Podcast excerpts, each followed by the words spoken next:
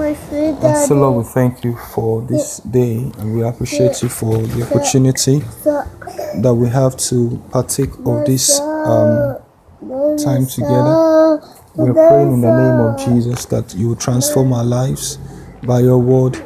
That everyone who's got the opportunity this morning to listen, that would not just be hearers alone, but would do us of the same.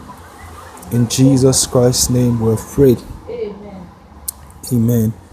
Um, want to thank God for the opportunity the Lord has given to us again to share this um, um, word with you and we believe that um, the word of God is producing results in our lives and in your life. And I remember the last time we had this um, recording, we said that um, there is always a fight of faith between the time of our believing God for a thing and the time when it's manifested. I'm sure you remember that the spiritual order for answers to prayer is that you must have a desire based on the word of God. Your desire must not be outside the will of God for you based on his word. And you bring that desire to God in prayer. And in praying based on the word of God, you believe that you have what you are praying for and believing for. And God says you receive it. Now it says you would desire, you pray, you believe, and then you receive. But many times, before the manifestation of what you have received comes into light, there is always a time frame. Some manifestations are immediate, and some manifestations may take some time. Not because you have not received it, but because of several other factors that um you know are spiritually connected and the likes of them. But ultimately, when God brings it to manifestation, is when that thing is really, really required. Okay?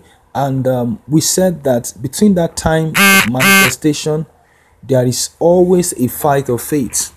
Because between the time you believe god for something and the time you see that thing manifest in your life practically the devil is always trying to um, you know steal that which god has given to us. Because these things are spiritual. It's like you um ordering for something and um, that thing is being hijacked on the way. You know you've told someone to go buy you a good maybe you've ordered for some um, um, items and while that item is being delivered the person who is supposed to deliver it was stopped on the way and the item was taken over from them. Now that's what the devil likes to do. He likes to stay. He likes to set up roadblocks. He likes to waylay. He likes to put up hindrances stumbling blocks you know to hinder that manifestation from coming. But one way that the lord has guaranteed that we would always see the you know the manifestation of what we have desired irrespective of what we see as an opposition is that we stand in faith you know. You declare you keep declaring the word of god. You don't stop saying it. You keep declaring god's word even if the symptoms are still very much evident even if the circumstances seems not to have changed physically. It's just a setup by the devil to cheat you of what god has actually delivered into your hands. Okay? So it's important to keep the faith fight the good fight of faith it's a fight of words. It's a fight of or you know of of of who's got the last say. A fight of conviction a fight of belief and faith in the integrity of god. Okay now i want to take a bit further into some other ways by which we can keep the things that god has brought or we can see the manifestation or i'll call it catalyst for divine manifestation uh, you know of our desires. Now one of the things that i've seen that has hindered the manifestation of god's um, um, blessings in our life is many times because we are not sensitive to divine instructions. You know many times after we have believed god for something i've said this before but i'm going to say it again we need to be sensitive to divine instructions now these instructions are catalysts for divine intervention and you cannot neglect these instructions and expect to enjoy divine intervention. So we must be conscious of instructions because the instructions that God brings after a move are critical to the manifestation of what we desire. For example, when that man who was blind encountered Jesus, Jesus said to him, Go wash your face at the pool of Siloam. Now, meeting Jesus is not enough. Having an encounter with Jesus is not enough. He needed to take a step of faith and go wash himself, wash his face at the pool of Siloam. If he turned back on the way, his miracle would have been abated. Now, there was also a man, was a he was a military officer. He's called Naaman. Now, he, he sought the Lord for answers. He had an encounter with the prophet, and the prophet said to him to go and take a bath, you know, in uh, take a bath. What was on that pool again? Eh? Yeah, in River Jordan. Seven times you take a bath. I know that river was not the best of river at that time. It was one of the poor, baddest, poorest river. He could have intellectually interpreted divine commandments, but divine commandments, you know, are not respecter of your feelings. You, you just have to obey it if you must see manifestation.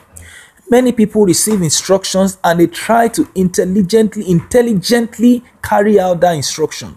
Sometimes we need to be spiritually intelligent, not just naturally or carnally intelligent. Now, this guy went that that, that river, and you know the Bible said he dipped himself. You know, he was supposed to dip himself seven times. He was just about giving up, and one of the servants said, "You are the one who needs this thing." Even if the prophet had told you to do something worse, would you not have done it? You have nothing to lose when you obey.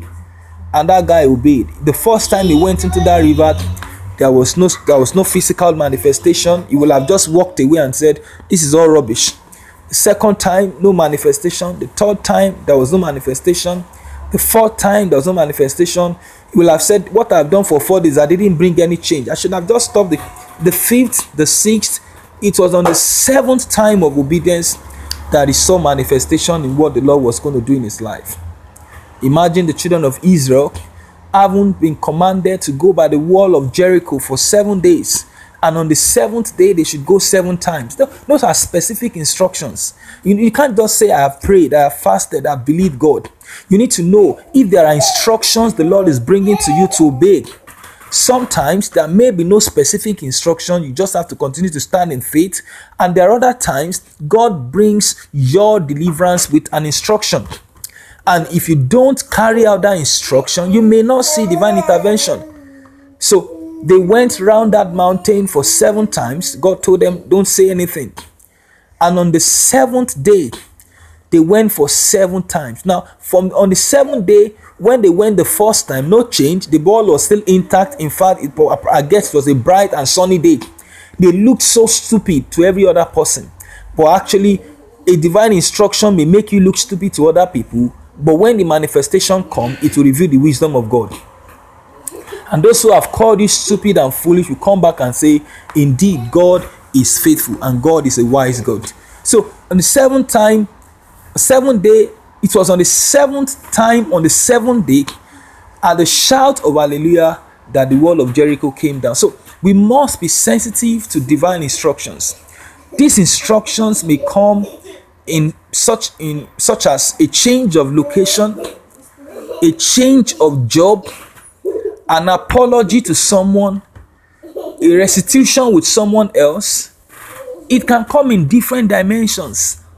Sometimes you may be believing God for healing, and God is asking you to forgive someone. Go and apologize to someone that you did something to two years ago, and you are feeling, How does apologizing to this person? What has it got to do with my healing? Now, you are now trying to be intelligently smart with God. Now, that intelligence is an obstacle. You need to put it aside. You may look stupid to the person you're apologizing to, but in actual fact, you are carrying out a divine instruction. You know, I remember a situation I was in